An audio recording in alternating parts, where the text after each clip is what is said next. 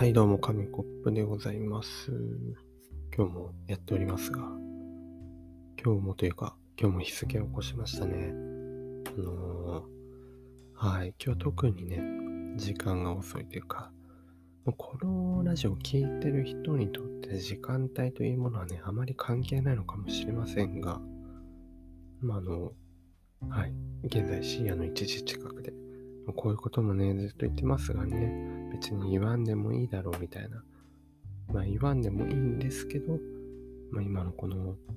ね、保険じゃないですけどね、この紙コップがダラダラーと話してるのも、これは全て時間のせいなんだよという、保険というか逃げというか、そういう意味でね、最初に言ってますね。いつも時間の感じを、素をさらけ出しているのでね、ということで、そうですね、今日は撮ろうとは思ってたんですよね。早めに撮ろうと思ってたんですけど、11時半くらいにですね、このマイクの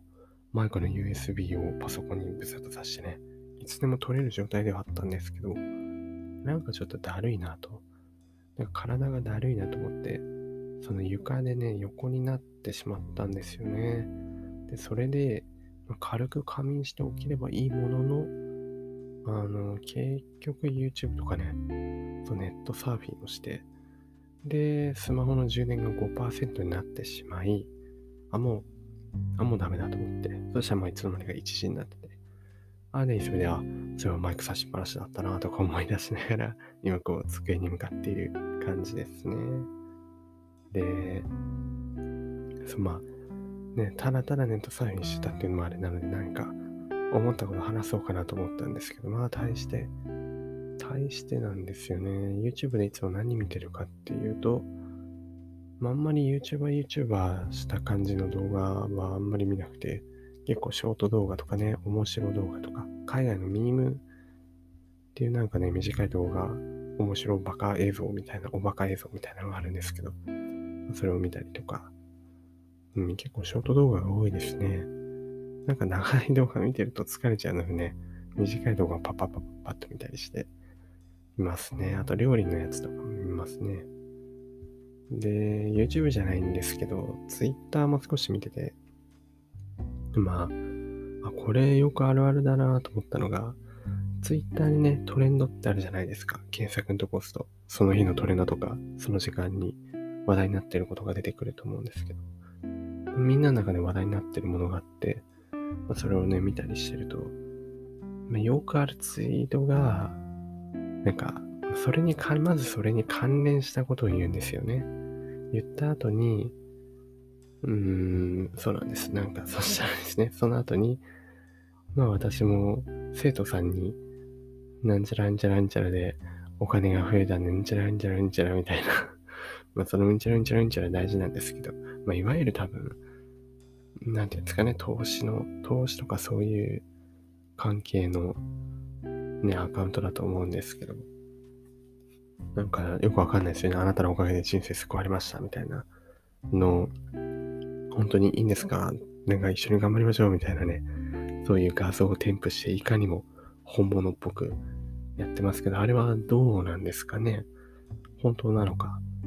調べればね、どういう形態でやってるのかっていうのはわかると思うんですけど、大体は女性の方ですよね。女性の方の顔を隠したアイコンとかが多いですかね。顔の一部隠してたりとか。で、写真にはね、いろいろブランドものとかね、生徒さんからのね、ありがとうございますっていう声みたいなのが載ったよくツイートはね、入ってるんですけど、さすがだなと思いますね。トレンドのね、みんなが見るような、実際自分も見ていたので、それなりにね、騙されるのかわかりませんけど、本当の情報なのかもしれませんけど、うまく見た人は乗るようにね、そのトレンドと絡めて、まずトレンドの話して、私もあれなりにこれ好きなんですみたいなこと言って、で、生徒さんにもなんちゃらみたいなね、大体この生徒さんみたいな文字が入ってると、おってなりますよね。結構無理やりなこじつけというか、そこからその展開持ってくんかいみたいな、勧誘じゃないですけど、アピールの仕方というかね、なかなか、そういう手法もあるんだなと思いましたね。これがネットサーフィンから得た今日の情報というか、そんな感じでしたね。そうです。それで中指の近況報告しときますか。2日前くらいからですね、中指を紙で切ってしまった。で、ちょっと中指がパックリ割れちゃって痛いみたいな話してたんですけど、若干まだ、パックリ裂け目はあるんですけど、結構塞がってきたかなと。あんまり開くこともなく、水で濡れても染みないので、良くなってきましたね。よかったです。良くなってきたんですけども、コピーするときとかね、本当に、昨日話してないよな、これ。多分大丈夫だと思うんですけど、コピーするときとかにね、紙恐怖症で、ペラペラした紙はね、慎重に触るようにしてますね。で、中指の近況報告はそんな感じです。間に挟んでおきました。ツイッターとかの話に戻すと、そういうね、投資の勧誘とかもあると思います。結構ね、今の時代、そういうネット副業ビジネスみたいな。副業はね、結構言われてますけど。中にはその情報弱者というか、あんまり知識がない人にね、いや、これすごい儲かるんですよ。スマホ一つですごい儲かるんですよ。っていう、悪徳なね、ために偽物とか、本当に騙すために存在しているような、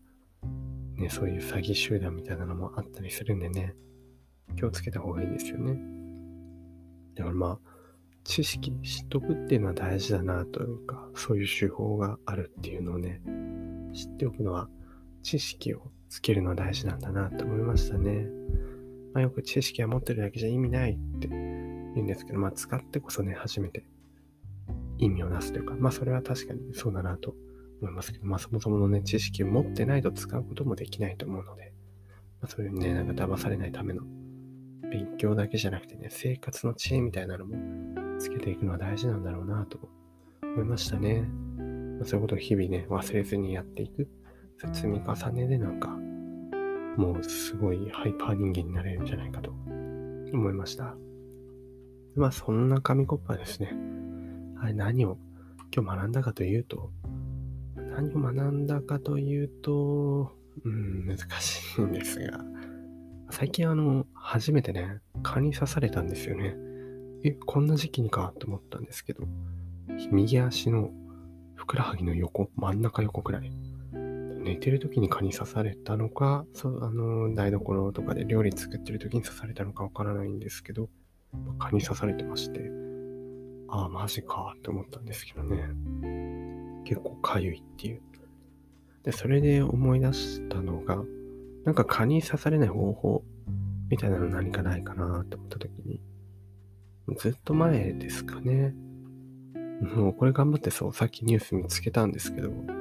2018年って書いてありますね。に蚊に刺されない方法を高校生のね、方が発見したということで、その研究成果はですね、足の裏を拭くことらしいですね。足なんでかって言われると、